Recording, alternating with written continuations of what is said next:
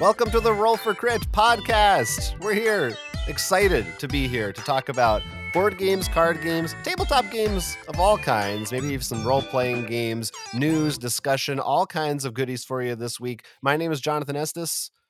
I'm Will Keeler, and I have actually a quick, interesting uh, news update story to our actually monthly news story. Wow. Remember when we talked about We're the? not even in the news roundup yet, and I know, already I hitting know. us. uh, I felt like this because it's small, but it's, it's if you watch our news roundup, we talked about the issues that were occurring about the uh, not Asmodee Alliance and Diamond uh, being attacked by the the Mhm. uh, ransomware. ransomware attacks, yeah. Well, earlier I got the Transformers deck building game in the mail, and it was had it came in a dime, diamond box, which I just you know I was like, okay, whatever. It didn't occur to me then the email and they talked about it, like said, due to ransomware, we don't actually have a tracking number for you, and there were some issues with the promo packs. Oh man. So it turns out it still was affecting them recently and messing not just with the comics, but their board games going out as well. you were directly affected. You're you're a part of this news story now. you're a you're a biased source. you can't Now I report on it. care. Now I care. now it means something to you. Well, hopefully they figure uh, that all that stuff out. Yeah, it's that, all that stuff is wild. And let me tell you what else is wild. What's been going on lately with our podcast mascot, Roland F. Criterion? To fill in uh, listeners who may not know, Roland is our podcast mascot we created in using Dungeons and Dragons 5th edition rules. And he's been going on some adventures each week at the start of the show. And last week, he discovered that this wonderful feast he was present at turns out it was a group of cannibals and they're maybe going to try to eat him. And he was uh, getting ready to escape. He just figured out he, he doesn't he is not sure if anyone's watching him or not or knows that he knows about their their treachery that they're up to no good as he's trying to escape. So we're to see how that goes exactly, but we, we cannot do it alone. Uh, and to help us out, we are going to introduce our guest for this week. Joining our party, you know him for his board game writing and video contributions to channels like Geek and Sundry and the Good Time Society, and most recently the R and R Show. And now we are welcoming to our show Ruel Gaviola. Hey, how you doing today? Good. Thanks for having me on, guys. We are Thank you for coming on. Yes, we're happy to have you here. So, uh, we just need a little bit of your input to get things kicked off here. Now, Roland Criterion, you may not know, is an Aasimar bard. Uh, he's real good with instruments. he hasn't done much fighting. He's only level two. He's a he's a new guy in our in our storyline here. Uh, but he's in this is like a this is like a snowy wasteland. And Will, what was it last week? He was about to s- sneak under something to try to escape. Didn't we have a cliffhanger? Yes, he was. He's currently in the tent. This is where he discovered all the the, the malicious intents int- intent of our group. Yeah. Uh, and so he was going to try to like, since it's a tent, you know, pull up on the edges and sneak underneath and get away. yeah, yeah. Ah. So Oh no, wait! And he did. He casted. He was casting light to like shed light and see shadows of people. That's what it was. I know there was some weird cliffhanger we had. yeah, he used some kind of some kind of a spell. So, I, Ruel, do you have any any suggestions? Is there if, if you were in Roland's shoes in, in this character as this character's campaign? Uh, is there something that you might do? Feel free to ask questions about his inventory or abilities. that yeah, yeah. use. So, so he's a bard. Uh, what what instrument does he actually have a lyre or a, other kind of instrument uh, handy right now? Yeah. I mean, he's got he's got a few of them. We know he's got a hand drum.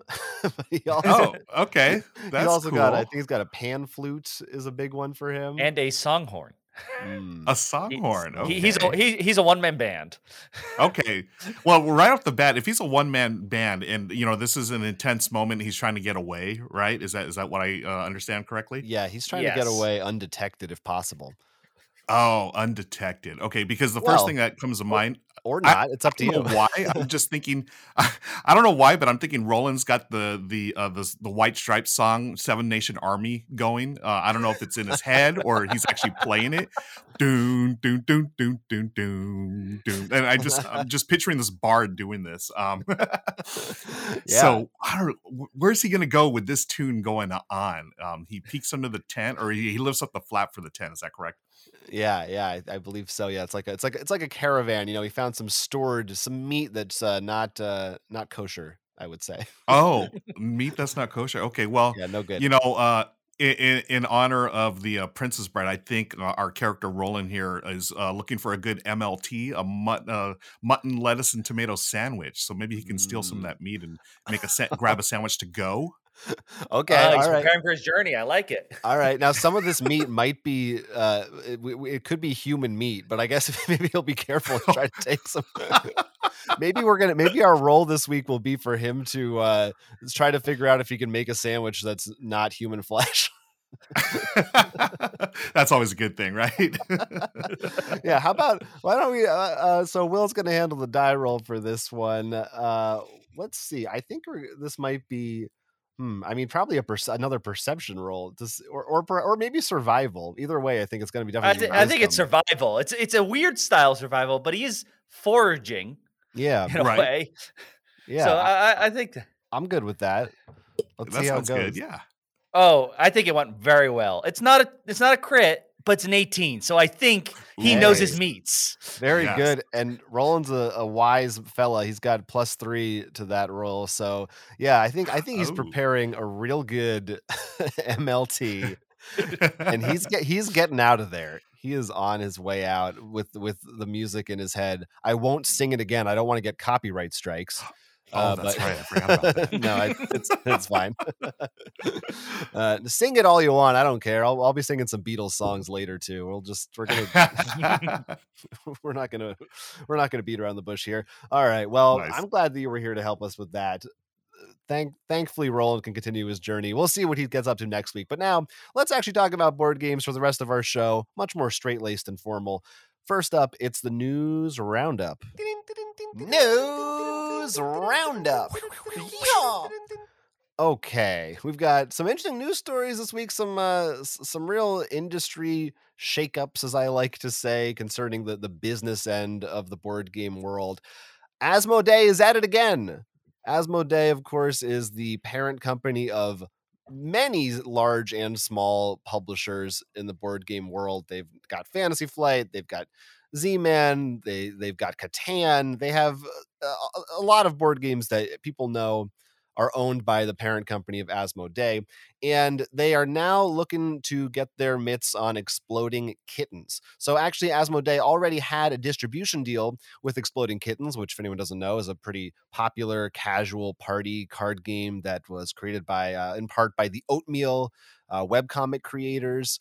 And now they have actually invested in the owning company so that they are partial owners of Exploding Kittens. Technically, the deal doesn't fully go through until the end of the month, and they didn't just buy the whole thing outright, but they did say that they look to have a lot more influence going forward into how this game is sold and perhaps even the design elements, whether that be for expansions or alternate versions or who knows what going forward.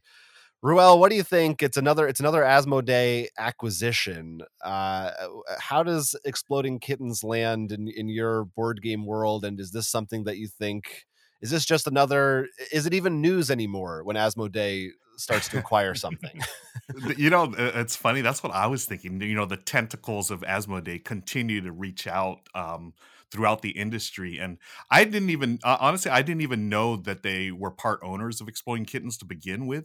But it makes sense, um, and I mean the the strong or the big get keep getting bigger. I mean, you can see at Exploding Kittens at Target at all these you know big box stores now, and even though it's not really a game that makes it to the table much uh, with my gaming group, um, it's an important game because it gets people into the hobby.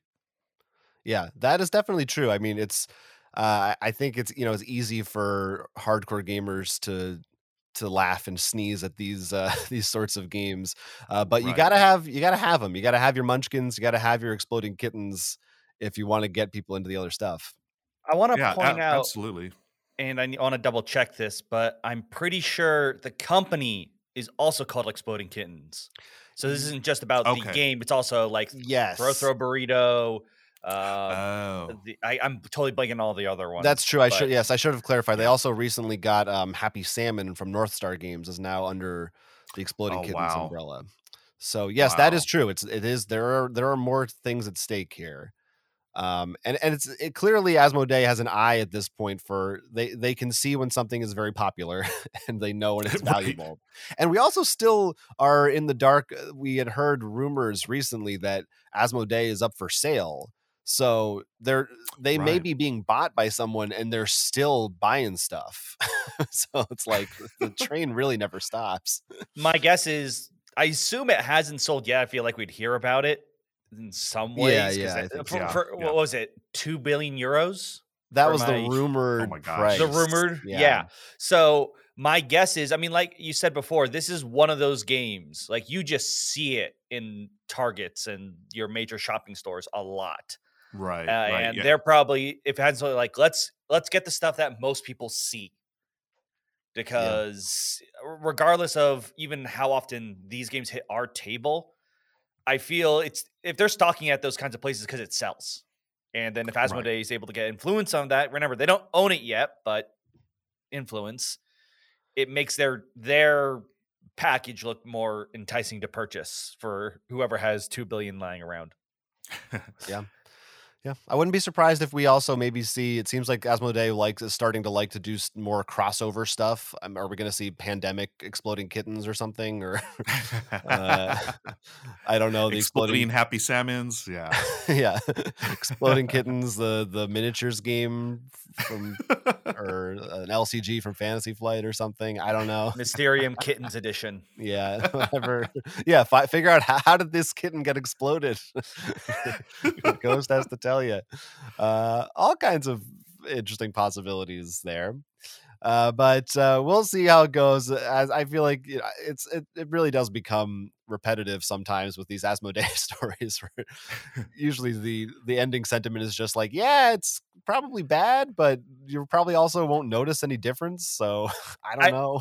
Weirdly enough, I think it fits well with the game of exploding kittens because it's really not that eh, they just got a game because we know they're going to keep going.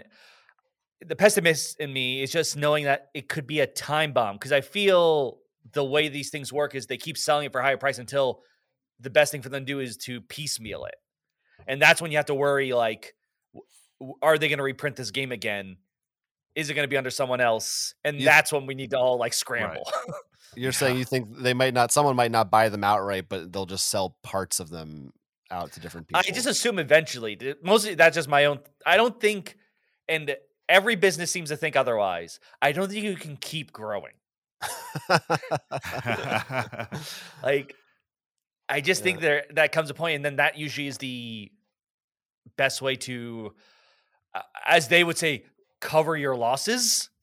Granted, I think own having such a, a fantastic game collection is not a loss, but you know, Right, right. It, Yeah. It's interesting too because it, it ties into the whole this whole like you know when's this board game bubble gonna burst, right? And um, it hasn't yet, but there's got to be a certain point where it's like you know, like you said, you're just gonna have to start piecemealing this because they've there- there's no more room for growth. Maybe I, I really don't know. It's really interesting.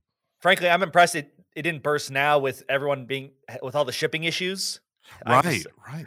board games are still like, no, we'll find a way. We'll do it. I'm like, okay. I guess you could still fit your giant miniature boxes over here somehow. yeah, I feel like it like two or three years ago we were talking about the potential of a board game bubble when like Kickstarter really started taking off, and it's it's just it hasn't yet to ever- it just keeps going. Everything Yeah. still seems to grow. Now It- that is where I think Asmodee should go next. Kickstarter. Cut out the middleman. just You're now buy in charge of I'm surprised, honestly, they don't have their own. Just like start the Yeah. Asmodee founder or something. Why not? But I guess they don't want to do that just yet. They're good with where they are. Well, let's stick on this yeah, subject. It wouldn't. Uh, yeah, no, uh, sorry. go sorry. I was just gonna say it, it wouldn't surprise me if they did eventually. You know, it, it feels like that's that's the next move, right? It could be. I mean, Hasbro basically has their own like crowdfunding thing, right? And um, That's right. I know in video games, Double Fine kind of started their Mhm. own. Like, it's it's not unheard of, and they Right. certainly have. Like, if nothing else, basically Kickstarter. We all know at this point is a marketing tool, uh, to some, at least Mm-hmm. at least for for bigger companies to some extent, uh, Right. and you know why it wouldn't hurt them even if they know it's going to get produced anyway. They just get like a 60 30 day window to tell people about the game that they're going to make. right. Uh, it could be a good angle for them. Well, Asmodee, if you're listening, you can have that one for free. no, no, no, no, no, no, no. We're, we're, we'll sell for on the cheap. Nothing close to their two billion. Just you know, I think a few million for each of us. I think that's fair. I'm okay with that. yeah, yeah, euros, right? Euros. Euros, yeah, definitely euros. Okay. Uh, so that's not the only story of acquisition this week. Uh, we also have word of Greater Than Games, the publisher behind Sentinels of the Multiverse and other titles, uh, Spirit Island. That's them, right? Spirit Island? They did that. Yep. and a bunch Yes. of other games. Thanks for the confirmation. I get insecure sometimes.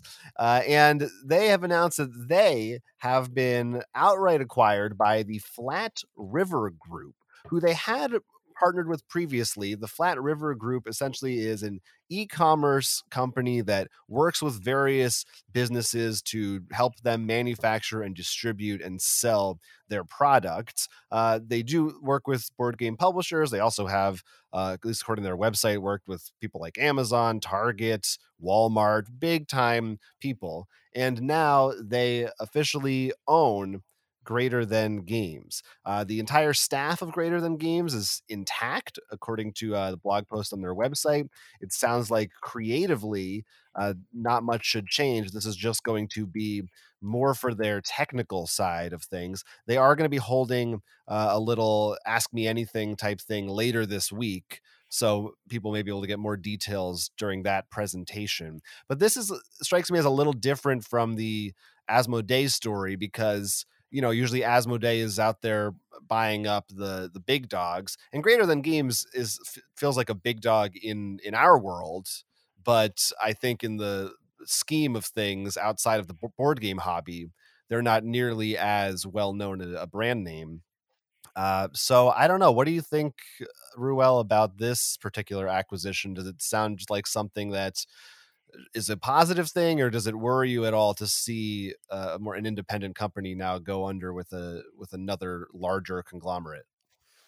I, I think I, I see it as a positive thing. Um, you know, mainly because, as you were saying, and as the story goes, uh, they're still going to you know maintain creative control over everything, and you know it's a way to uh, you know work together and, and uh, you know improve the technical side of things. And you know, one thing I got to say is like I don't know what's going on, what's in the water over there in Missouri, but they've got a lot of great game companies over there. They've got Greater Than Games, Stonemaier, Dice Hate Me, Genius Games, Grey Fox, like what is happening over there? It's, it's awesome. They're There ahead is in a Missouri. specific rule that there are no taxes you have to pay if you include dice in your product. That must be it. If not, it should be. yeah, it's a Yeah. very dice friendly state apparently. But um, As as we all know, the, the state was founded on its dice mines back in the day. It's interesting. I feel like there's these little pockets in the in the U.S. where you'll. I know, like in Seattle, there's a de- good amount of board game activity, and then like even where uh, Will and I are in the New Jersey, New York is really big for like magic. uh, I Oh, think, yeah. I- right. Trading trading cards around here, it's always I always hear like when it comes to contests, like, oh, you should be fine unless you're in the tri-state area. then you're gonna you better know the meta then. so maybe Missouri will can be the new uh, the Silicon Valley of, of board game developers. right. Uh, I, Will, I, any I imagine that it's curious, but I do know that uh, Greater Than Games does a lot of Kickstarters, and at least one I know of has had some issues. I don't know if it's because of shipping and stuff. But by partnering with a company like this, this could be a, a way where they could be more confident in that. Like they could discuss, like, can we guarantee to get Sentinels of the Multiverse living card game out by December? And they could be like, yes or no. hmm So I think that Right. it should help a lot with that. At worst, I think maybe maybe hard, like a little bit harder to get some games because of maybe some weird exclusive deals, but it's not nearly at least in my head because it's a distribution company. It's it's it's not nearly something to be worried about. Like I Yeah. like I do not think this will affect the quality of game.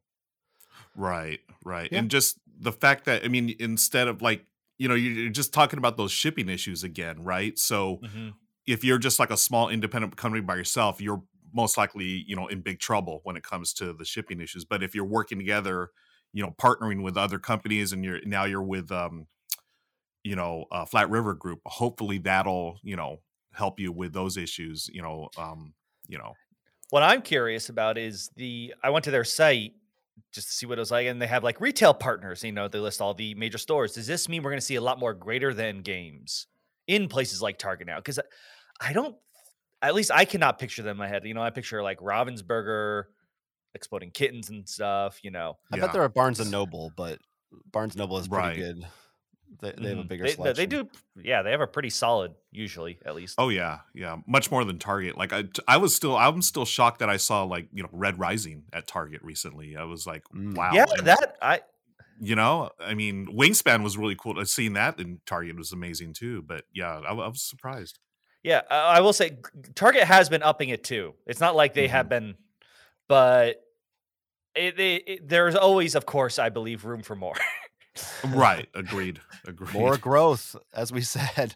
Uh, yeah, that would be cool to see greater than games uh, spread out to more places. And yeah, as, a- as a good point you made, Ruel, about eh, like right now that maybe they for them this might have been really essential to make sure they could get all their shipping and everything in line. And right. maybe we'll see more partnerships like this as we kind of see how different companies are trying to pivot and adapt to the new status we live in which seems to be not going away really anytime soon yeah. it's like it's right now it's like oh it's it's like now only $10,000 more than for a crate than it used to be instead of 25,000 it's like really good I'm going to be excited for the Uline Le- Leder Games partnership. there coming you go the. FedEx will acquire somebody I don't know okay Wizards of UPS. now you've done it. Well, let's, let's we'll bring Wizards of the Coast in here next, and we mentioned Magic a little earlier. Next story has to do with Magic the Gathering and specifically Magic Gathering Arena, their digital version of Magic. And they are introducing a brand new mode to the game called Alchemy, which shakes things up a little bit. Will, I know you know more about this stuff than I do, so could you just jump in here and ex- explain Sure. to me exactly what alchemy mode is and why it's scary? Maybe. So, the original Magic of the Gathering, there's plenty of weird formats because this game's been on for so long. And the common one, the one that Arena mostly uses is standard, which uses the most recent sets. Now, I want to say six months ago or something, very recent, they made a special Arena only set of cards that had things that would only work on digital client. It'd be like, instead of a card reading like find a specific name card, it'd be like choose from this spell book, and the spell book is a special list you have to digitally find, and like the the computer takes care of everything.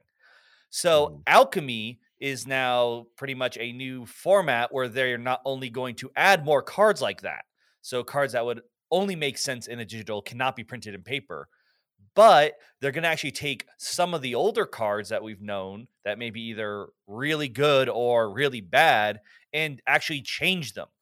So when you used to know if a card was named Counterspell, for example, it always worked the same regardless of the art, regardless of the set it printed. Now in Alchemy, that might cost two more.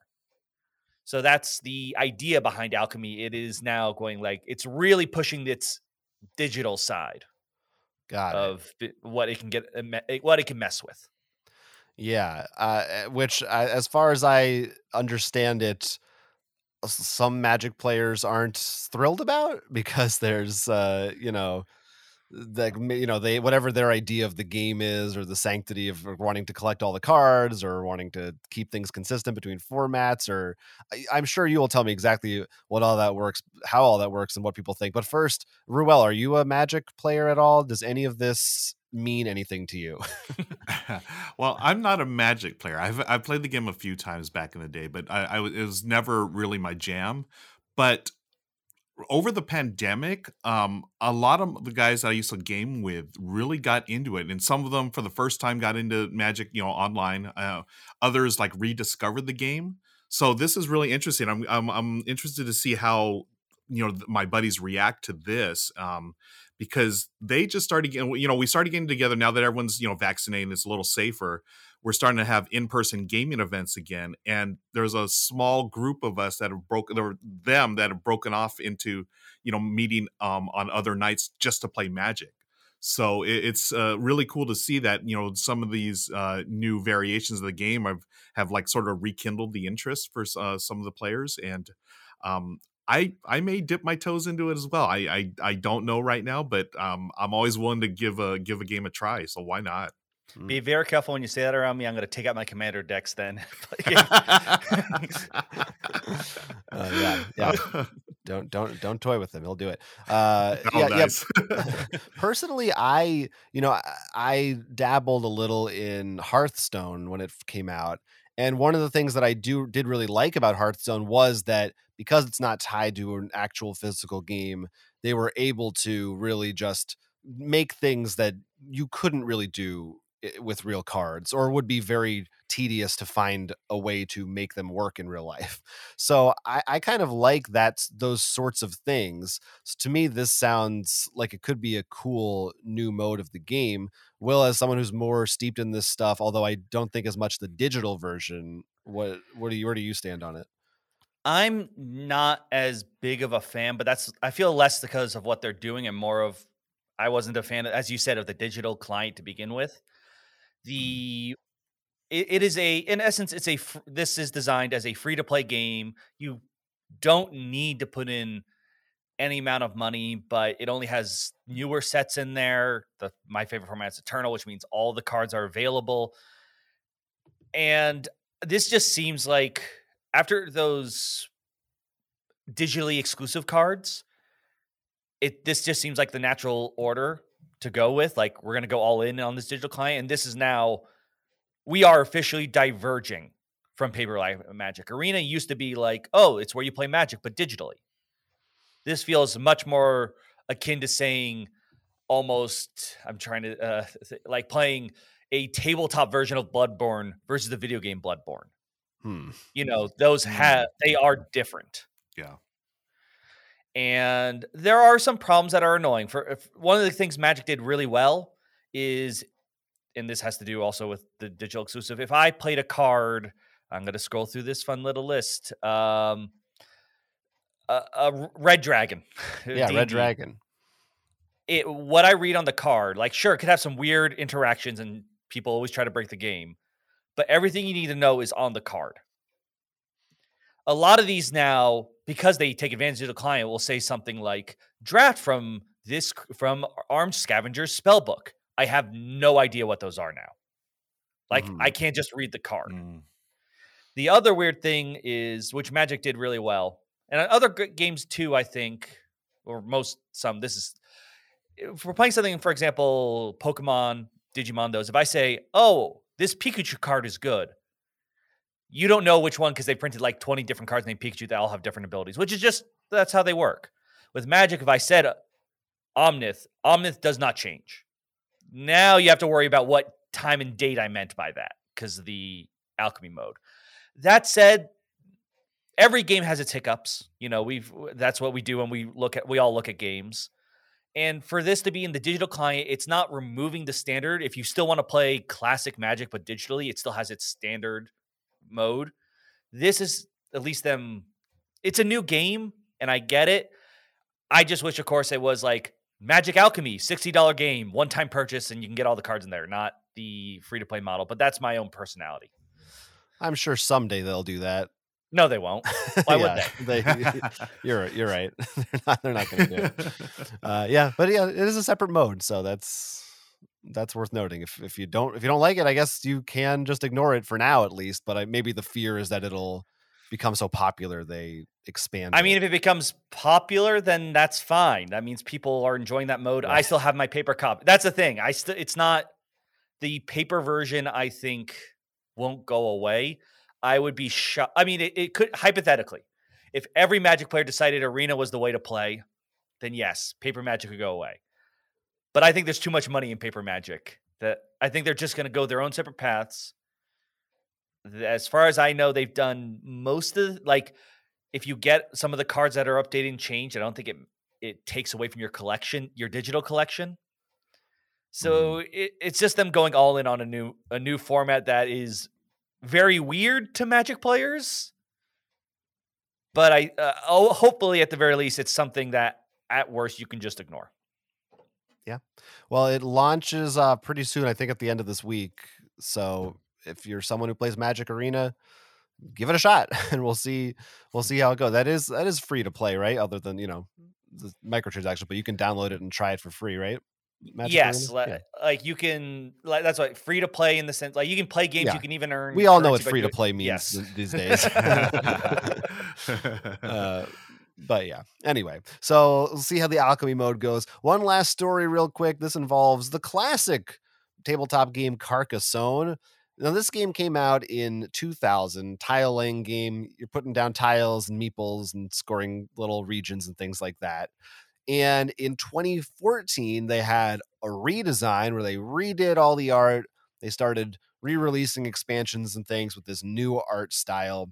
There also was a 20th anniversary edition uh, just not too long ago, uh, which kind of tweaked the art again. And now it seems there's another slightly different version of Carcassonne that is coming. Uh, at least it has gone on sale in a couple of other countries, France and Greece, and it seems like will be coming here. So there is a new big box version of Carcassonne, which will include the base plus some expansions, as well as it looks like a new standalone version of the core game. And the art seems to be very similar to other recent versions of the games, but a little bit tweaked, a little bit different, maybe with some things changed, artwork missing, or new artwork added on depending on which tile you're looking at. I believe all of these things are compatible, but you know, depending on how you play or how many different versions you have, the art may look inconsistent as you play the game. I just wonder what is going on, Ruel. How do you have how many versions of Carcassonne do you have and why do we think this is why are there why did they redo this game so many times? what am I missing? right? I, I was wondering the same thing. Was you know, as I, I looked at the article and I just I looked at the pictures. Uh, aside from the box cover, which I, li- I do like the box cover art. I think it's neat how they incorporated like the tiles and stuff in, in the the uh, landscape here. But the tiles themselves, they they look really similar to me, and I'm not sure why they. I mean. I, you know, you, you you get a game. I guess you want to give it a fresh coat of paint every couple of years, maybe. But um, I I own the the Rio Grande edition of Carcassonne. I still have that one, and it's been fine for all these years. I also own the Star Wars edition, which I absolutely love. Um, it was a, a prized uh, possession of mine. It was um, I got to visit Japan a few years ago for the first time, and we found a game store out there which had a copy, and I bought it immediately, and I still love that game. But um, as far as I don't know why why do they keep uh, reprinting and adding art? I I think it's just one of those things. Hey, you have this title that's been around for 20 years. Every now and then you want to freshen it up. Why not? Yeah. Yeah, I definitely understood the first time because, you know, Catan, I mean, sorry, not Catan, Carcassonne, uh, both of them sort of have that kind of art style that's, it's of its time. It definitely lo- it looks like a dry Euro game when I think it's, you could definitely market Carcassonne more as like a fun modern family game, which is, which it, it, it is still, or still Yeah. plays like one essentially. Uh, I don't, what do you think, Will? Are you, you want to go in on this I- new version of Carcassonne or? I, I don't think I'll be buying it, but I definitely agree that the art gives it more of a modern, I think, look. And not only that, it's sort like eh, the fact it shows the mechanics and stuff. It's like, oh, what's this? They're doing something on the table, like coming to life. The one thing in the article I was curious about, just because I I know the game, but I don't know the history of it, that they specified this is French medieval landscape. What would Italian medieval landscape look like? well, isn't it literally? Isn't Carcassonne a French city? Right? Is that I just want I was The just like the region. huh. Yeah, I think that's. I did it. not know. that. Yeah. just like that's a game. Uh, yeah, I think it's it on our is- board game world tour shirt available now at rollforcrit.com.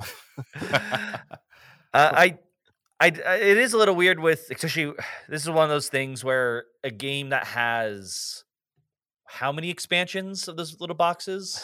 77, I think. It's, it's got a that sounds million. about right. like, and maybe the idea is we're going to do this, and then we're also going to, for now, I mean, yes, y- and there's the pessimistic. We're going to make you buy, you know, a newer version, but hopefully they can condense those two. Just for the sake of tracking them. I mean, we talked Yeah. about. I can't remember. what- Oh, we were talking about um Star Realms. Last episode and just how I was like, I can't keep track of this. It's it- this is like as hard as keeping track of the story of Kingdom Hearts. There's too much stuff going on. yeah, that's what it is for me. It's just confusing. If if, you're someone new to Carcassonne, well, probably maybe you're a more casual gamer. You just buy what's on the shelf, and maybe you're not as concerned. But uh, for some people, you're looking at this like, which versions should I buy? And if I do buy this version, are there expansions that might not work or like won't look as good? Especially if you're, you know, a lot of gamers like to have their collections looking consistent. So if it's if you have like one uh, version of the artwork from 2000 and one from 2014 and then a new one, that could bug some people, including me. Yeah. right. And I'm wondering too. I mean, I'm assuming like all the roads and stuff like line up throughout the versions. Like I, I've never actually mixed or matched tiles from different versions. Like, do they actually line up to to each other? I'm I'm not sure. Yeah, I I haven't heard anyone complain about that. I I think they've been good about that on that front, but I Okay. don't know from personal experience. it's it's something you got to worry about at least. Yeah. All right. So that's the news we've got for you this week. Let's take a look at some games that are being crowdfunded. We're gonna go to Kickstarter. Kickstarter. Oh, this one looks uh, nice. It's nice. It's nice. It's nice. yeah, what about this one? Kickstarter. Kickstarter. Ruel, you've got you've got a show every week where you talk about Kickstarter games. So I imagine there's at least a few games that you're excited about or interested in, or maybe backing yourself. Is there one pick uh, from recent times that you'd like to highlight? I know things are kind of dying down right now in Kickstarter because Yeah. towards the end of the year, but maybe something from uh, uh, in the last couple weeks that you think is worth talking about. Yeah, I actually just backed something um er- uh late last week, uh Voyages. Mm. Um this was a yeah, a print and play a roll and write that got crazy amount of traction and you know, they were only asking for, you know, a couple of hundred bucks or whatever. They're at like 28 or 29,000 right now. They've had over like 5,000 backers. Um it's I, I couldn't resist it. I mean, it's you know, it's an easy sell for me. I mean, it's a five dollar roll and write. You just print it at home, you know, laminate it or whatever, and you know, use some standard D sixes. And uh, I'm a huge fan of roll and writes, and this one, I'm I was like, yeah, it's an easy back for me. So that that's the most recent one that I've been excited about. It Yeah, didn't we- occur to me to print it once, then laminate it. That's I was just like, oh, you just print it again. Thank you, but no, that's even better. yeah, yeah. that's a I'm uh, my wife is a teacher, and uh, you know, if if y'all know any anyone in education, a lot of the teachers have laminators because they laminate things all the time, and it just worked out perfectly that I got in the board game hobby because hey, we've got a laminator, I can laminate everything now. That's a nice life hack. Marry a teacher. Totally. Wait, the other alternative is you get an overhead projector and then you can project it onto the onto the wall and, and write Man, on I it. haven't seen one of those Oh, old wow. projectors in so long.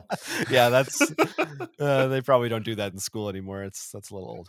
Uh, yeah, I, I, we talked about voyages last week, and yeah, I, so, you know, speaking from earlier about companies having to deal with the the shipping crisis and everything, I thought this was a really unique, smart way to kind of do that. Right, right. Uh, you know, you take yeah, you don't have to worry about you don't worry about manufacturing, you don't worry about distribution. Right there, those are two huge ones, and it, it, it's I, I I thought it was an interesting, or it is an interesting campaign, uh, still going on as we speak.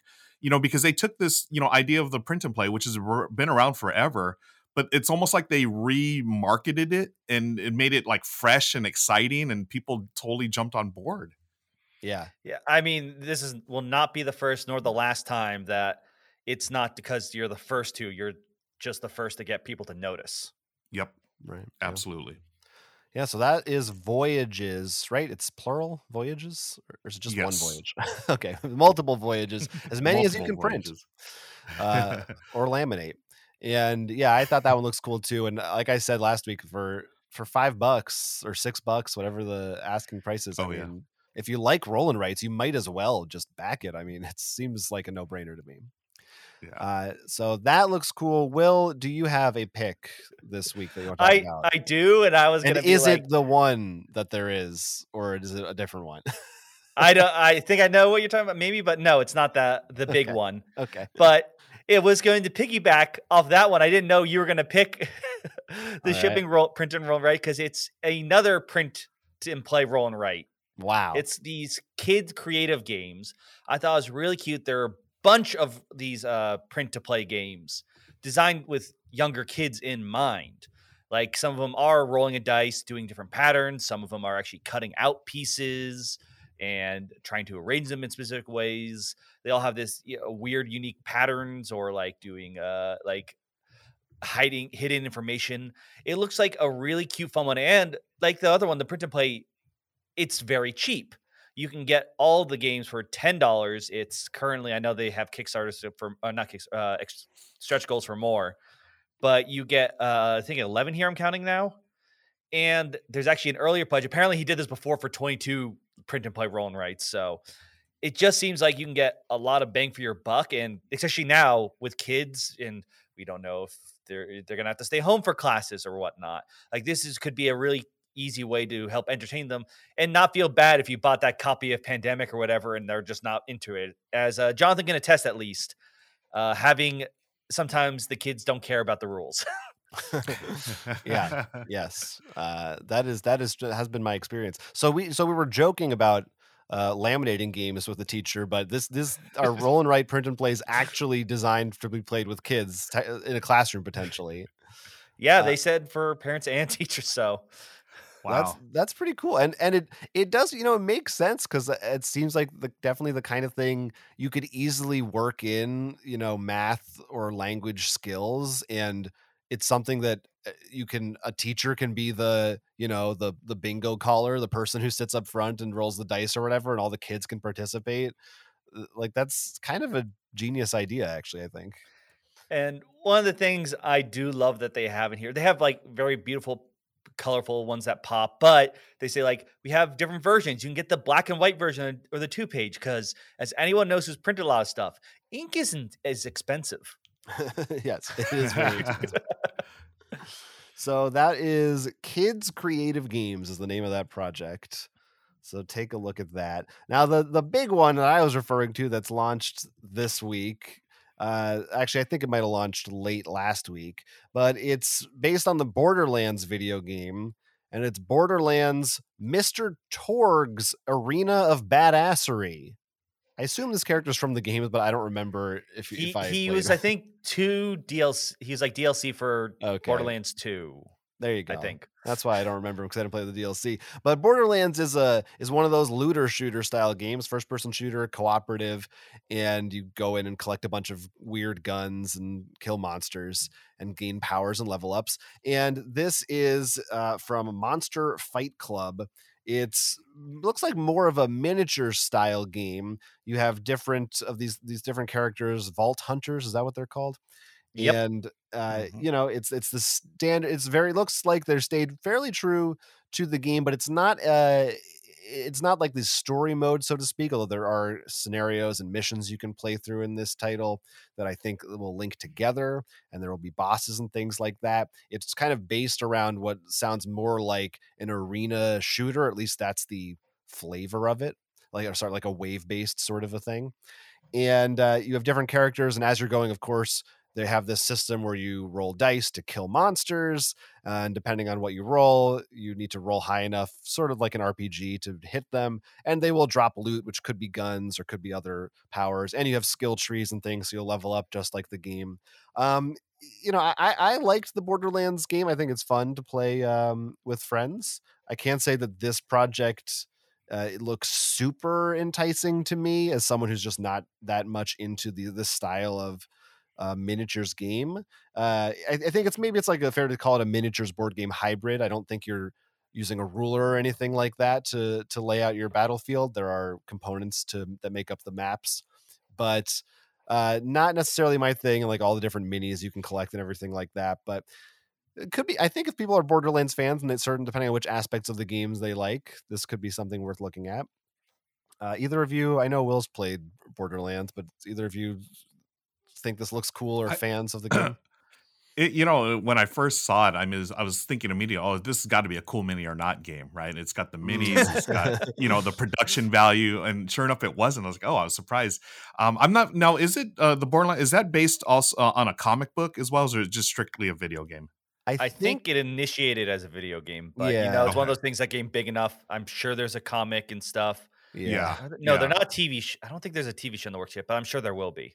Right, right. Yeah, just looking at the preview video, I, I, was- I was cracking up. It was funny, Steve the Psycho and all that um, that character. um, it's probably not not something uh, I would. Uh, I, I can see some of my buddies getting getting into this. It's not something I'm into, but just looking at the page, uh, it's almost at a million dollars. It just, I was like, oh my gosh, yeah, this is this could totally be a cool mini or not thing. You know, millions of dollars and It, You know, it great absolutely production. fits. You Yeah. know, the lots of miniatures. It's a popular. I mean, it makes sense in the wave shooter form. I mean, the the regular game itself is just going nuts. It's not. It's not your like a horror game. You're trying to shoot as many bullets as you can. So as many miniatures in the game as they can fit seems to make Yeah. sense. yeah.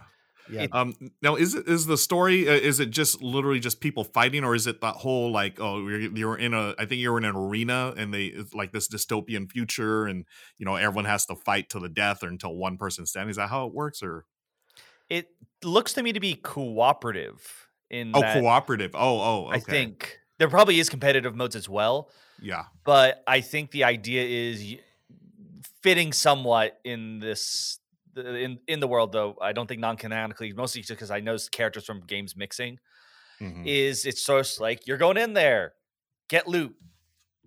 You know, Yeah. we've, we're going to throw enemies in there as well.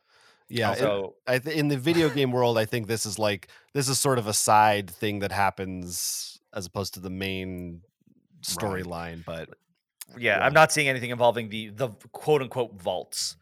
Though I do really like first of all, I always like when miniatures are actually different colors. So you even if you don't paint, you know, like that's a player.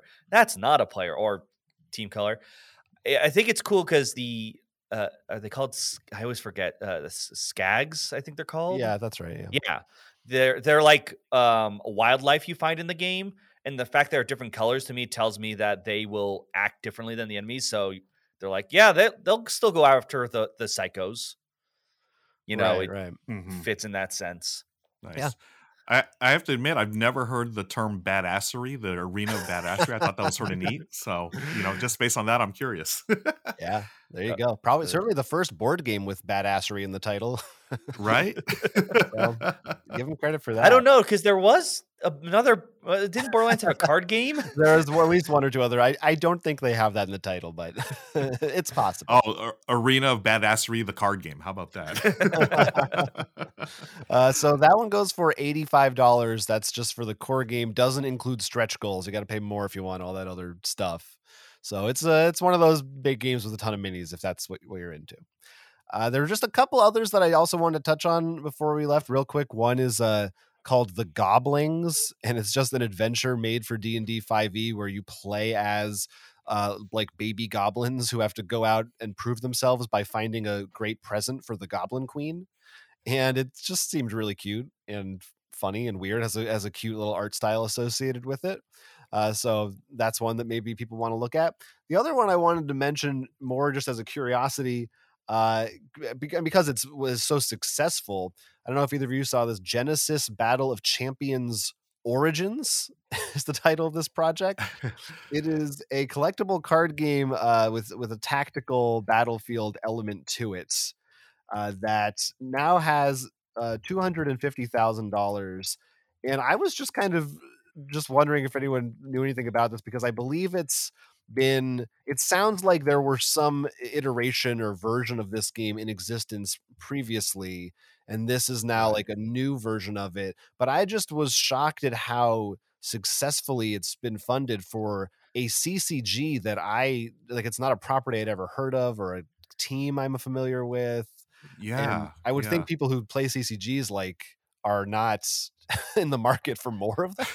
Uh, well, I do know they. I don't see the ten of them do as well, but I knew. Um, what was it called? Like zoology. I think it was what it was called. There was. It was like another TCG through Kickstarter that the box uh, MetaZoo. That's what it was called. and the Mm, boxes are like the first edition boxes are very expensive right now. Um, I'm looking on here. It looks like 200. Oh, that's the newest thing is $200 a box. Do you think people know, are just buying this in case it becomes valuable? I, I I think there is maybe there's always that with a TCG that will there's always that group. And I think sometimes they're like, if like you said, since this was something before, they could be like, oh, this still was a thing. There are always speculators, and more often than not, they also ruin the game for people who want to play it. yeah, I was uh, I was surprised that I mean, you know, kudos to them. They've got over you know a quarter of a million dollars, but I, I was surprised how how well this funded. Um, the game itself reminded me. Of, do you remember that game Crystal Clans that came out a few years ago from Plaid Hat Games? Um, it wasn't a CCG, but it had the similar element where it was like you know you're playing cards, but you also you're moving them. Uh, it's a tactical movement game as well. Um, I Mhm. wasn't the biggest fan of Crystal Clans, but I feel like this has a, uh, some element of that, but in a collectible card game form. And you know, now that you're talking about you know speculators and stuff, I, I feel like that that may play in the part of like why this is funding so well. I mean, kudos to them; they they they made their money and then some. Yeah, yeah, and it looks like according to their what they say, they've been working on it for a while. So it's not like this is just some thing they came up with and they're trying to make a buck. So I do feel they, they have to have a game under there. Like no matter how many speculators Yeah, they have, True. there's got to be something to make people want to go there in the first place. right, that's what I always think. All right, so that's what we're looking at uh, in crowdfunding this week. Uh, we'll see as as the year continues to dwindle down, how many more scraps are thrown out into the Kickstarter world. Uh, but let's talk about games we've actually been playing in Table Talk. I don't know, Mike. Table talk. Table talk. Table talk. Ruel, I see that you have been playing a bunch of games that I would very much love to hear you talk about your experiences with. Uh, what do you want to start with? Oh, let's start with one of my favorite games of the year, uh, Cascadia. Uh, this one is a tile laying game. It's actually one of those. Uh, it's this. I, I've seen this trend lately. I'm sure y'all have seen it too. It's almost like a double tile laying game where you're laying down tiles, but then on top of that, you're laying like tokens, wildlife tokens. Mm-hmm. Um, this one is from AEG's putting it out now. It was originally with Flat Out Games, who and the designers they've they published some wonderful games. Um, the previous one to this was Calico, which was another tile layer game, and Sure. Cascadia is just it's everything I love about a game. It's puzzly, eh, yet it's streamlined and it's easy for casual gamers to pick up. Um, I played it with my wife, uh, Michelle, who's more of a casual gamer, and we both instantly fell in love with this game. And I think um, we're up to like a dozen plays of this over since we've had it uh, from the start of this year. So, Cascade is a huge hit. Um, I absolutely love it. Yeah, this I think it was eh just last episode that Will was saying Cascadia is this game that, or maybe we said it off the air. I don't remember that you were like kicking yourself for not picking up at some. I, I, I saw it at Gen Con and something like, yeah, it looks really cool, but I feel like it's going to be more for me and not because like something I need to know about. So I could wait on it. Now everyone's like, this is one of the greatest games this year. I'm like, crap. yeah, we'll, we'll be seeking it out at PAX Unplugged. I think this this weekend. It sounds like. oh, nice! I will Yeah. see y'all there. We'll I'll help you search for it. Yeah, there you go. Yeah, if you spot a copy, save it for us. Absolutely. uh, but that, yeah, that I mean, it's not one for whatever reason. It, yeah, it seems like a, almost feels like a sleeper hit. I mean, it's AEG, but feels like it Yeah. kind of crept up on people. And uh, I do like those kinds of tile laying games. I loved Calico, so Yeah, yeah. I, uh, you know, we, Michelle and I talked about it because we were fans of Calico too, and you know, I, I felt like we felt like Calico was like super restrictive as far as like where you can place tiles at certain points. Um, where you know, because you have yeah, that quilt, the the board for the quilt, right? You can't go outside of that board.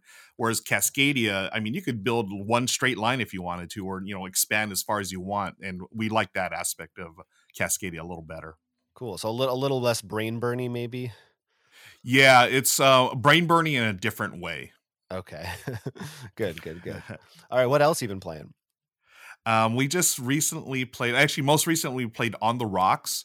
Uh, this is a game from 25th, 25th Century Games. Um, it's basically a set collection game. And when you first look at it on the table, it looks like Potion Explosion. It's got all these cool looking marbles, and you're placing them in these, you know, dual layer uh, player boards, and you're collecting, you know, the ingredients to make cocktails. And uh, it's a fun theme. You're a bartender making, you know, um, all the different drinks, you know, hurricanes or martinis or whatever, and uh, you're just selecting marbles out of these little um, the little um, bowls. I think they're called jigger bowls, and you place them down. You're just trying to collect sets. It's um pretty straightforward, a lighter strategy game, but the production value is. I mean, if you've known any of the 25th century games, I mean, they they really do a fantastic job producing their games. I'm thinking of like uh, Kohaku, which we have. It's just a beautiful game, and On the Rocks is along those lines where it's got fantastic table presence and um, a fun theme. You know, if you ever want to be a mixologist, which I've always wanted to be, even though I don't really drink much anymore, um, it, it's it's a fun theme to uh, to play.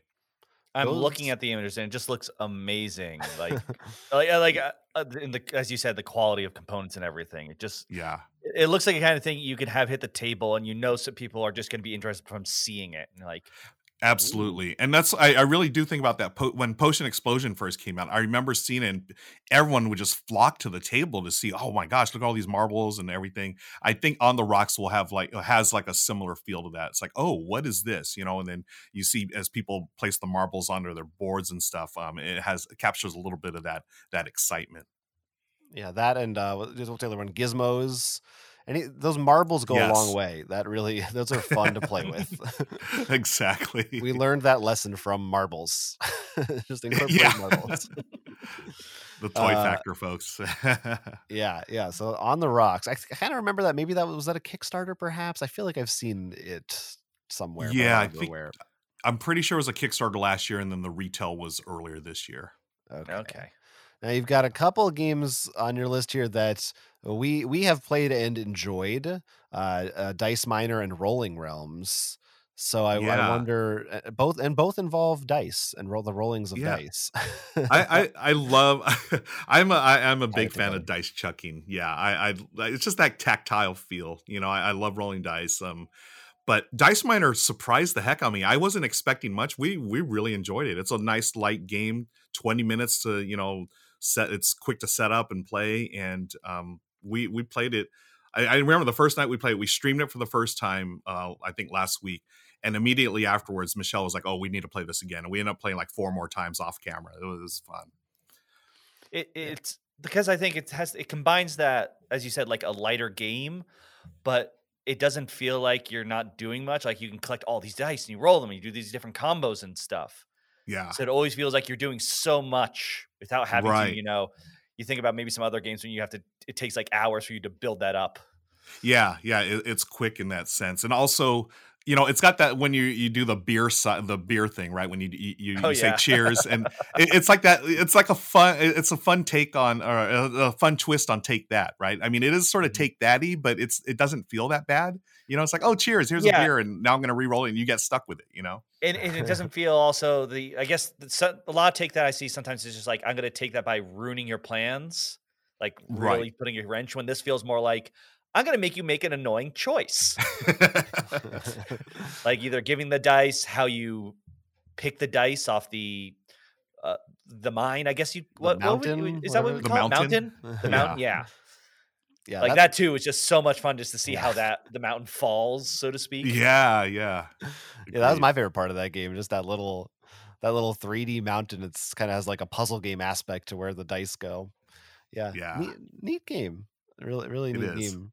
Dice Miner. And then another roll and write Rolling Realms. uh, but this one you do not print out at home. Although actually you did. Well, you used originally. You used to, yeah, yeah. I I followed this one from its inception when Jamey Stegmaier was you know putting out uh you know iterations of it during the pandemic or you know that we're still in of course but you know he he went through I don't know how many versions 10 or 12 or whatever and finally there was enough interest where they decided to publish a um a real uh analog version of it a produce a nice production and it's got the biggest chunkiest dice I have ever seen for a roll and write it's they're amazing yeah.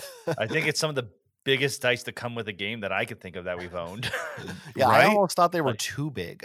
I was like, these are these are actually hard to roll sometimes. yeah. I could hurt someone with these. Oh, you could totally hurt someone with them. Yeah. You, like ding your table up a little bit.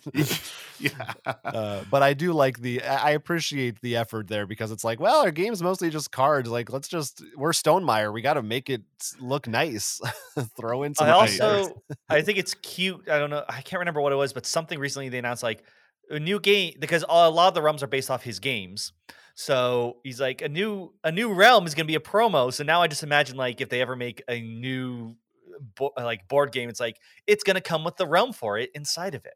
Yeah, yeah. I just heard about too. I think the promos are like for Terra Mystica or something. Yeah, I- that was it. right. Yeah. Cool. So, yeah, Oh, I'm, I'd be down for that. That sounds fun. yeah, It's a it's a Totally. very clever way to uh, cross promote. I think that also doesn't seem to that doesn't seem mean in any way. yep. Yeah. Solid solid roll and right I, we have yet to introduce it to anyone who isn't a board gamer Uh, that was one thing we remarked upon i'm curious what people who like just don't know what wingspan is would think when they sit down and look at these cards that just have a bunch of names that don't mean anything to them uh, yeah, that would- yeah. That's that's something I, I thought about too. Like if you weren't really well steeped in you know the whole you know um board game hobby like if this was your first roll and write I, I i don't i wouldn't consider it using this as like an intro to roll and writes you know but for people who are you know experienced gamers so to speak i i would definitely bring this out but if it's the first time you know i i don't think i would i would bring it to the table.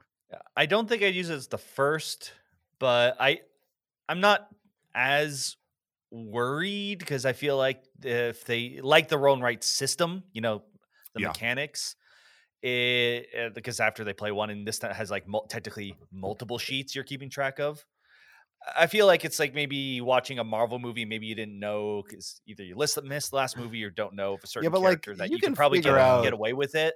like Yeah, you know who yeah. spider-man is but you're looking at like re- uh it's not even called red or Charterstone. like it doesn't right and this is mean not the perfect analogy but like you I, I think you could probably still zone in on the yeah you could definitely still enjoy it for sure yeah I- Yeah. but I, I am kind of surprised they didn't like yeah. try to theme it in a way that was more mass market appealing. But I guess it just it was just more of a passion project for him. So yeah yeah and that's how i think those, seeing those things too you're going to feel like that if you do know like i know how red rising works so when you read the rules you're like uh i see what you're doing there yeah, yeah, that is neat. And yeah it's I- almost like a it's like the entire game's like easter eggs right It- it's Yeah. really neat in that sense it, it does kind of feel like a like a, re- a reward for people who are fans of Stonemaier games. yeah totally the last one you got here is a is a big one. yeah this is a beast How did this go down, and and and how hard was it to get it to go down? so Twilight Imperium with the Prophecy of Kings expansion. Um, Twilight Imperium, uh, for those tho- that don't know, that's my it's my favorite game of all time. Um, I'm an Omni gamer. I love everything from Happy Salmon to Viticulture to Twilight Imperium. Um, this one, it's an epic game, and it's I. it- It's been tough, because you know, over the last year and a half because I haven't been able to play in person.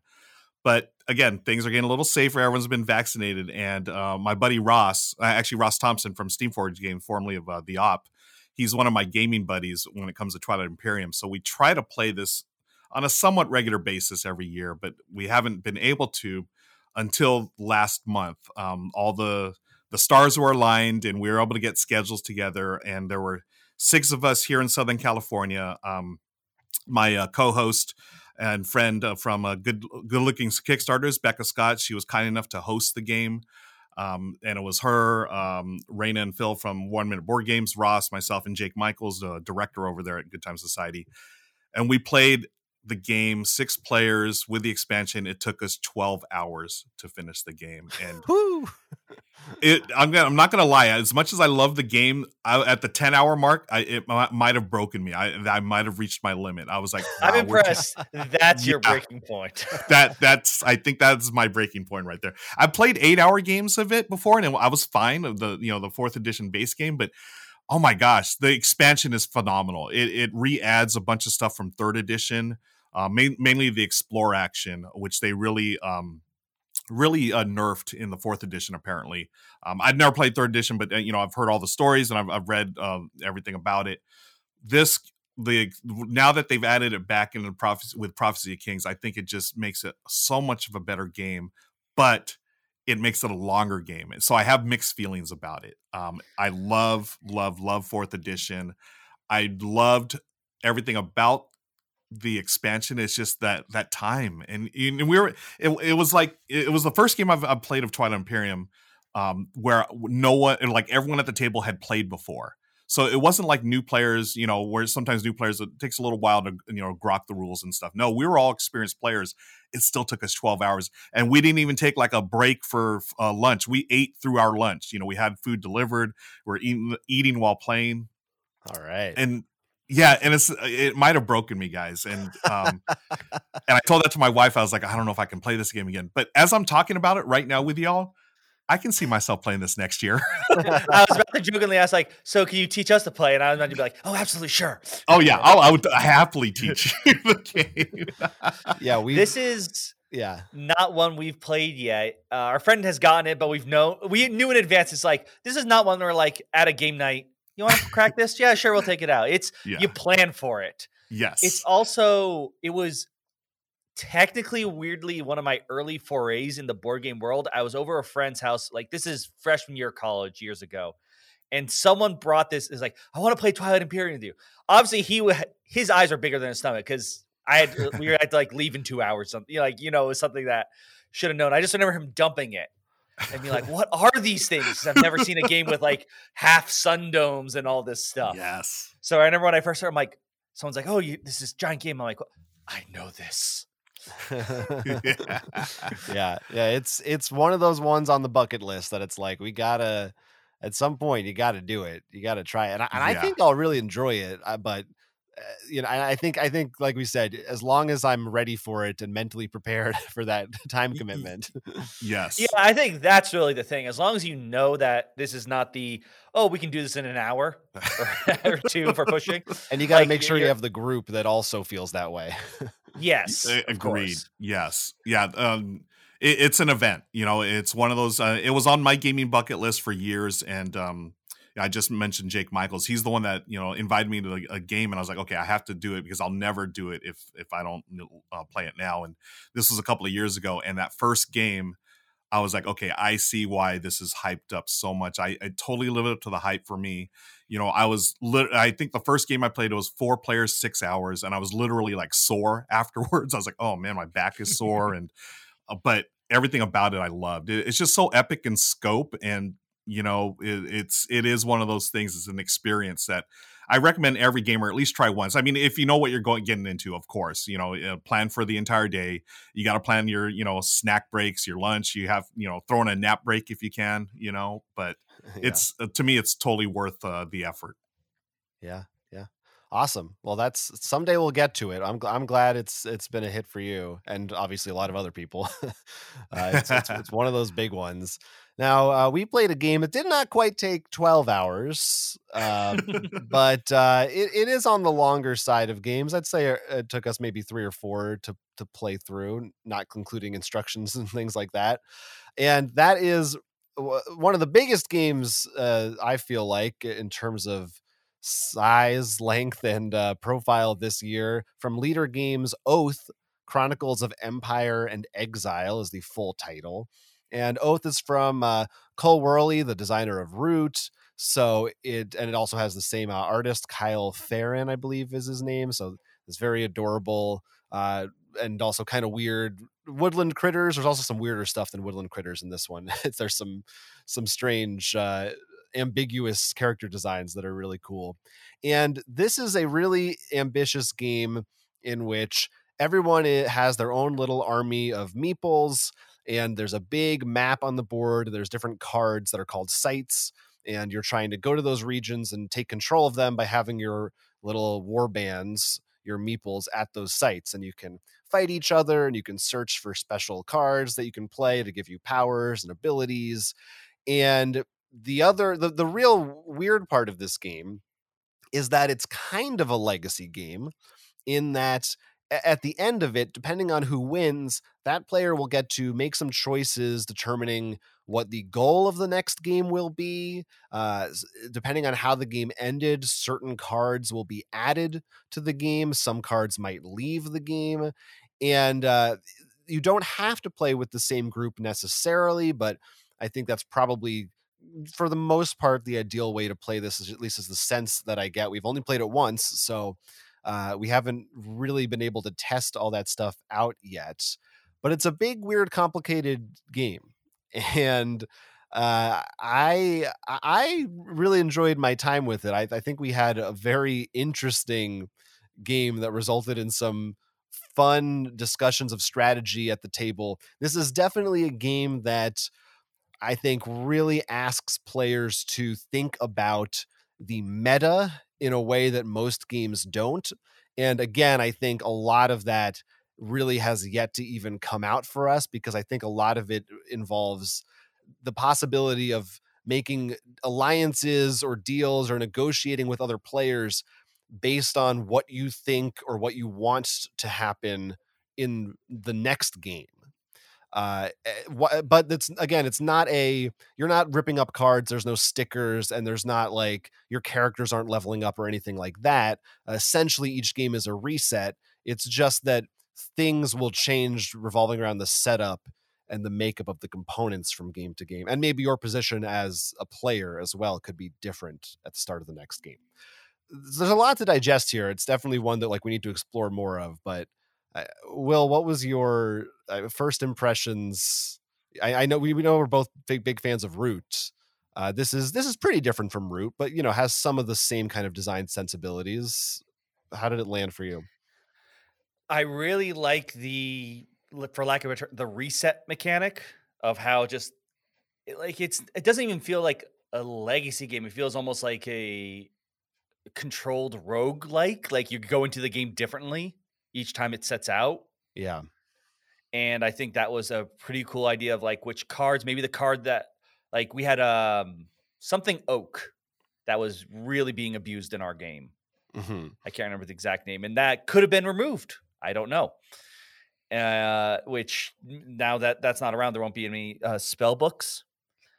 I mm. definitely need to see more in terms of strategy. I don't like the thing is because you're not carrying over like oh my character does better with the beast they're not a clan like group? Uh suit yeah they're suits of cards. Suit.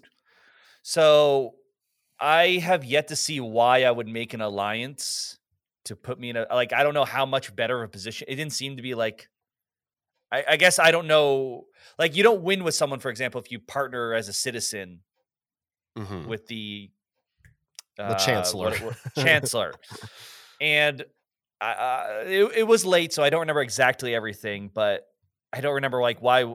It seems like the you you, you start with less stuff if you're the citizen. You said. Yeah, well, it's uh, so there's this there's this dynamic where most players are on the same playing field. There is one person who is the chancellor who has a couple of extra privileges. And one of the things they can do is make another player a citizen, which means essentially those they're on the same team. Uh, they're helping each other, but the chancellor is the one who will win unless there's like a loophole where the the citizen can uh, become the successor and outsmart them and win still.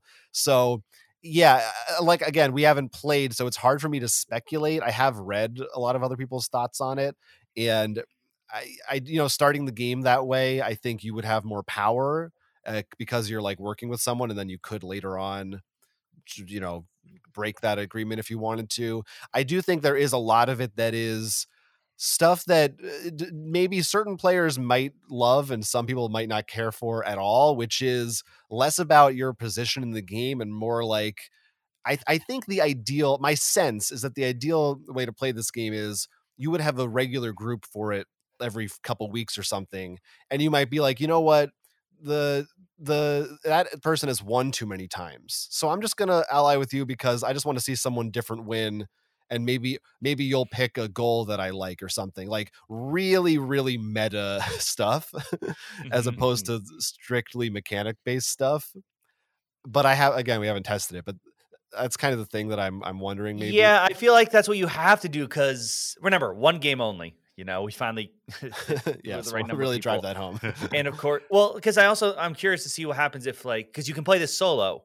Like, what happens if you play the group? Then someone plays it solo. Then you come back. I'm really curious to see how that plays out because I really do like it. But in our game, it really came down to I felt like, and it, it feels weird to compare to this because it's almost like a heavy game with a super light to Munchkin, where everyone gets within winning target zone and you just sort of keep picking on people in order until one person everyone's already used up all their tricks so one person wins.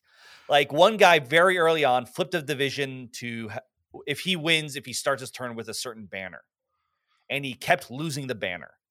Meanwhile, I had a vision too, but I didn't reveal it until I had like built up this huge force, all this like it, just feels like you have to like hide under the rate. You want to be the second best person.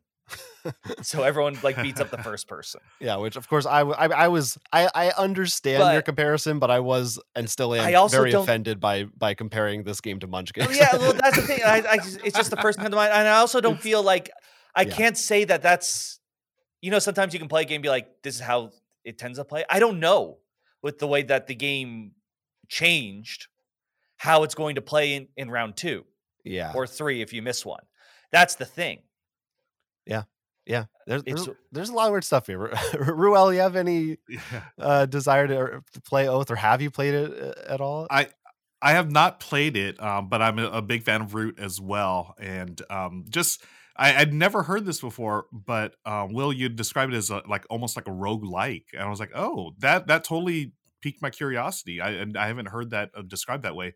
It's funny too. You also talk about the the whole Munchkin thing, the the whole beat up the leader uh, uh, aspect, and I can actually compare Twilight Imperium to Munchkin as well. Like there's that point where someone's going to get to you you're only playing to 10 victory points, right? It's a it's a real quick game. 10, 10 victory points in Twilight Imperium.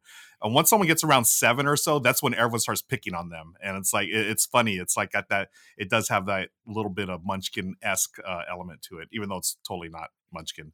Um Right, It's like uh, it, it's just like it's a the one I know, and it feels like a really, as Jonathan said, it's Well, here's my let me here's my um take on that. I, I think almost every game has that.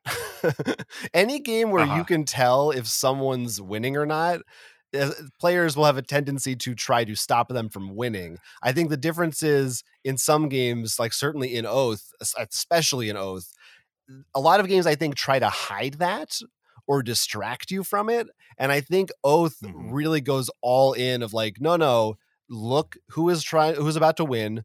You can try to stop them if you want. Like it, it all Yes. kind of embraces it. there are plenty of games that have that, but like you said, I think hiding it helps a lot of the times. Like that's why I like secret bonuses or goals because Yeah. uh, it's really not even it's the picking can feel, but it's even worse when you're in the end and you're like, there is nothing I can do Right. to mhm. catch up. But I, but I don't think Yeah. that's true in Oath though. So I, I do I love you know I love that it's not victory points. There's like multiple win conditions and they're very. I agree different. mostly uh, on on that, but on a funny note, that's literally what happened to you in our game last night. You literally said, "I have to choose." Yes, but that was the after. final I know- no, round. Know the that doesn't. It's not the same thing. I just find it funny. Yeah. It's just like no like I, we for tried- most of the we. I, I we was still to find a way. I was still Yeah, like we- in the game. It was really annoying because there was like one thing. Like I gave Jonathan away. Like I think you could still, if assuming he could go after me and take me out, that you might still win. Because Jonathan started off as the oath keeper involving the dice roll stuff. But like we came up with like three different strategies for him. And he's like always like one coin short. Yeah. It was Which I, I just loved all that discussion, you know, like that was so fun for me. Just we were all like, we weren't even really competing at that point. I mean, we were, but everyone was just trying to figure out is it even possible for you to do this? and there's like three different ways you might be able to get it. Yeah, and and you will ended up winning the game with all with barely ever fighting anyone. So like, I which I thought was cool. I want to be very Huh. clear. It was very obviously a a, a, a one trick pony strategy. Maybe was- I don't think necessarily, but maybe You, I no, because I think now people see if someone gets more than two relics, All right, and assuming the main goal isn't that, they're gonna be like, if you have a vision, you know what they're. It's and you can go and just no one cared about my relics, and I was just like, okay, I guess I'll gather them all. And I mean that is, you know, I think we would certainly be savvier about it. Yeah, so for people who don't understand, there's visions are these. there's extra goal cards you can draw that are secret until you reveal them, uh, similar to like what Root has. So yeah, there's a lot of different ways to win in this game. Um, but anyway, yeah, it, it's it's a crazy game. I've been I was really anticipating it, and I'm really looking forward to playing more. I am a little worried about that it will lose something without the same group. I kind of wish we could get the same people together, but I know that's impossible for us. yeah that, that's that's that's that was my question like it- you know they say you don't have to but i it, it seems like you uh, for the best experience you would play with the same group I think it's It- it's better. It would be fine if it's like if you played this once a week and like every third week somebody wasn't there or somebody subbed in, like it would work. But if if Mhm. you're like always going to be playing this with a different group, I think you're going to be missing out a lot of on a lot of the stuff it offers. Yeah, that's the one. Like going back, like I don't know why. If I made this deal, but I'm not in the next game, it right. seems weird.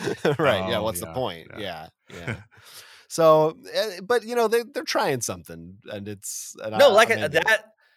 I like that idea a lot, and I don't think it's. I think it, we could see it used in other games. I would like to see this sort of. Like it doesn't even need to be make deals or something. Just that what's available between games. It's like not legacy. It's just Yeah. uh, We'll- like we'll come up with a I name for it. So that is Oath. Uh, check it out if that sounds interesting to you. We're gonna keep playing and see how we feel about it. Uh, we played a couple other games too at game night, but they were just small ones, and I don't want to run too long. So uh, maybe we'll talk about them next week or somewhere else. Let's just uh, cut to the end of the show where I am going to finish off with us playing a Board game game. that's right, a board game game. Uh, now, Ruel, I know you are a Star Wars fan. Y- Oh, you, yeah. you mentioned Carcassonne earlier, and Yes. how perfect because I've devised a Star Wars themed game. This week we are playing another edition of Fiddly Feud, everyone's favorite game show on- for the Roll for Crit podcast. And like Family Feud, I have got a list of items here that you guys are going to have to try to guess what is on that list. And this week we're doing from, according to Board Game Geek, their top, I'm going to do top 12 Star Wars themed games.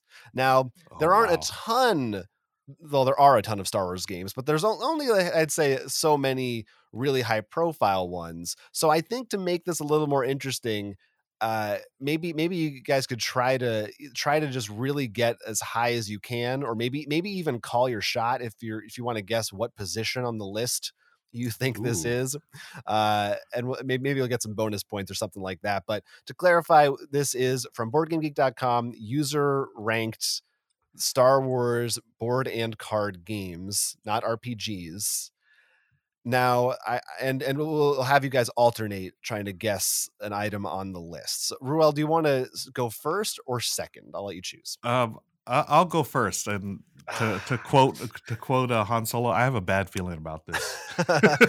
now do you think are you going to call your shot with number one you think you can get With the number one, I'm going to call my shot. That's why I wanted to go first because I feel like I know what's number one as far as Star Wars games goes. Yeah, that was like the one, my one safe bet. I think I could have. well let's hear it what do you think okay, so I think the highest ranked Star Wars game is Star Wars Rebellion. Also, I just realized I didn't. Uh, usually, I have sound effects for this, but I didn't import them, so I'm gonna have to do them myself. Uh, Star Wars Rebellion. Uh, ding, ding, ding! You are correct. Yes, right. Star Wars Rebellion is indeed the number one Star Wars game. For a while, maybe it still is. I don't think it. Maybe it was like in the top ten or so of just overall Yeah. Board Game Geek. So Yeah. yeah, that's I love that's that a game. safe bet. Yeah. All right, another another big long one, as we were talking. yeah. All right, well, Will, it's your turn. Maybe we got the kind of maybe the obvious one out of the way, but there's still plenty of uh Star Wars games. At least out for the call. Yeah. Yeah. Uh, I, I'm going to have to go with. We'll, Uh, we'll just say in general, if, unless you want to be real weird with it, we'll just say you're you're assume you're trying to get the next highest, right? Yeah. Uh, so obviously it has to go to Monopoly Star. No. Uh, I'm I'm debating between two. I'm to go with Star Wars X-wing. I needed to be real specific with this Oh. because there are multiple Sorry. versions of X-wing. Oh my gosh. Oh the God, there Not are, uh, necessarily on this list. I won't give that away, maybe, but Star Wars X-wing miniatures game. Or no, well, dogfight? Uh, God, yes, what's it called? no, now? that no, that's the title. Yeah. But there's a that's the one I'm calling. but that's there's the one I'm calling. there's a there's a few different or i'm just going to assume you're going with the just basic vanilla x-wing Yeah. all right Yeah. well i will give you x-wing so first edition star wars x-wing it is not number Ah. two but it is number three So All right. Ooh. So very very. You know, I made top five. That's that's a good start Nice. for me. Yeah, so so so well done. Might not be the last X-wing game on here. Spoilers. Oh my gosh. giving that one away. But uh Ruel, back to you. What do you think? so X-wing would have been my number two. It's actually number three, huh? Oh my gosh. Now should Well, be noted no- that Board Game Geek rankings are subject to change at any time based on who knows what. right, right. Okay. Tell you what, I, I'm going to go with Star Wars Imperial Assault. Ruel, that is number two. Oh, wow. Got it again on the dot. Yeah, that actually surprised me a little bit because yeah. I feel like nobody really talks about that game anymore. Yeah, Uh, I was a fan wow. of it, but yeah, that's number two. It makes sense now that I'm thinking about it because that was the Star Wars Descent, and everyone loves Descent. Yeah. but it, like you said, it's weird because that has it, it is out of print, right? I'm not. I'm not I making that up. Think- I think you're right. And it just it seems like it didn't like everyone talks about X-Wing miniatures, but not Imperial Assault. You know what I mean? And that seems weird to me because I feel like Imperial Yeah. Assault would be more, I guess, board game friendly. I don't mean to be like because it has a core one. I feel like X Wing is very much collectible in essence. Right, right. right, right. Well, well, it's back to you. Oh, what do you think? We got- we got the top three so far. Can we We got the top three. can you get four or Um, five? Well, I'll go with another big one, but I have a feeling this is gonna be maybe five or six. I could be wrong, but that's Star Wars Armada. Armada is on the list. It is number five. So I, I I'll give that to you. Oh, That's I, you, you- nice. you were pretty good with that. So yeah, a little less popular than X Wing, but it still makes the list. All right, uh, there's there's plenty more to go. What do you think, Ruel? Yeah, I, I, I thought for sure Armada would be right after um, miniatures uh, or X-wing. You know what? I'm gonna.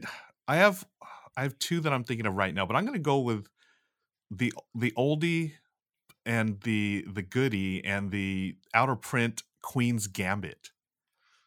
All right. Yes, the Queen's Gambit, which was later uh, sort of adapted into a Risk Star Wars edition that you can buy now. Uh, Star Wars: The Queen's Gambit. It is on the list, but it's all the way up at number ten. So oh, it is uh, top ten. Okay. It is in the top ten. Technically, I'll give you the technical detail when we're finished. You won't believe it when I tell you. but uh, for the purposes of this game, I'm calling it top ten. um, all right, which puts it back to Will. Yeah, Queen's Gambit. That's a that's a that's a fan favorite for sure. A cult hit. yeah. No, I don't think this one's gonna be high, but it's. W- I've not played Rebellion. I'll say that, but probably one of my favorite Star Wars games, and that's Outer Rim. I'm thinking that. Uh, oh yeah. seven or eight. you may be surprised. Outer Rim actually sneaks its way into number four on this list. That makes me that makes me really happy. I just feel like it like came out, no one talked, but then the expansion announced and everyone was happy again. yeah, everybody wanted that expansion, so maybe that finally being announced has pushed it back up, got more people talking about it. Yeah, that's possible. Now there are, let's see, four left in the top ten. through nine. Yes, Four that is left in the correct. Top ten. Six through nine. I do have eleven and twelve here, if anybody guesses them, but Okay. Um, I'm gonna go with, and this is something that's I haven't played, and I, don't honestly I don't know anyone that does, but I know it's popular. Star Wars Legion, the um the miniatures game, Mm, That Legion. it should. we, we've gotten the other spaceship. right? yes, Legion is number twelve. it is way Oh. down at, at the end. So Okay. it, it I, I it to me it looks like that's really like the the lowest ranked of the real big popular Yeah. Star Wars games. Yeah, it just makes the cutoff.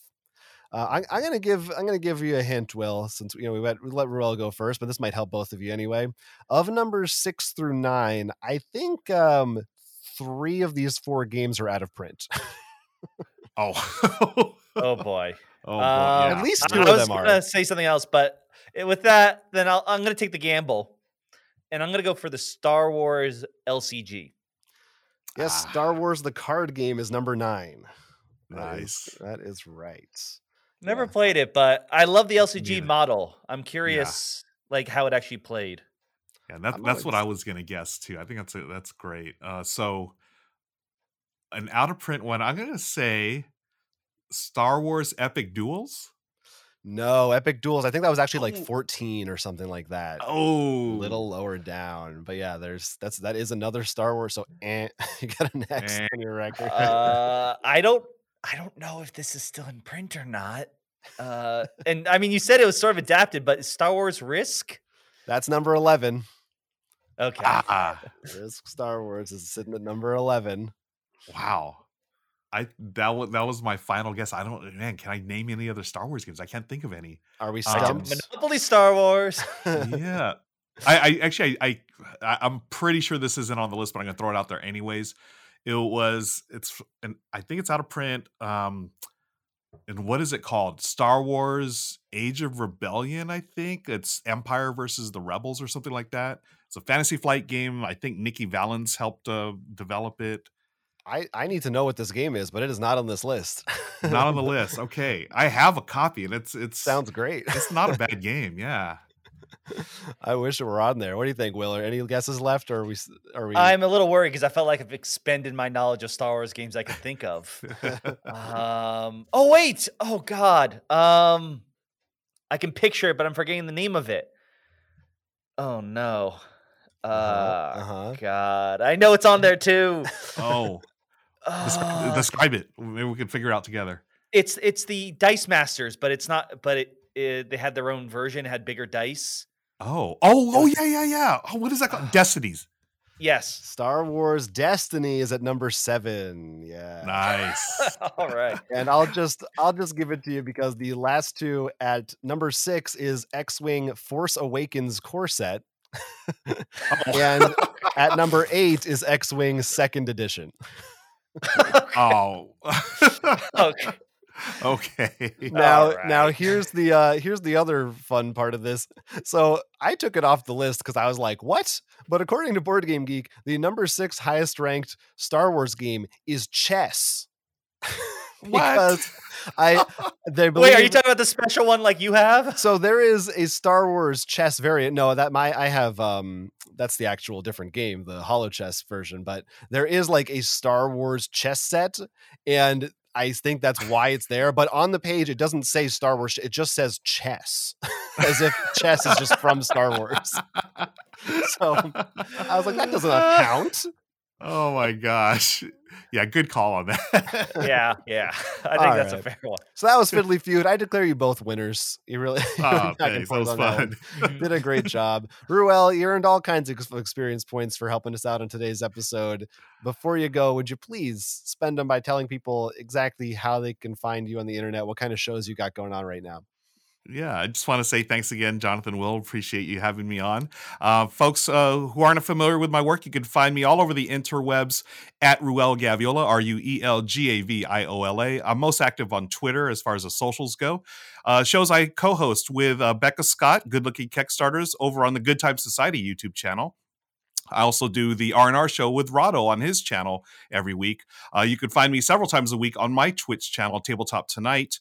Um, I also do uh, podcasts with the Five By.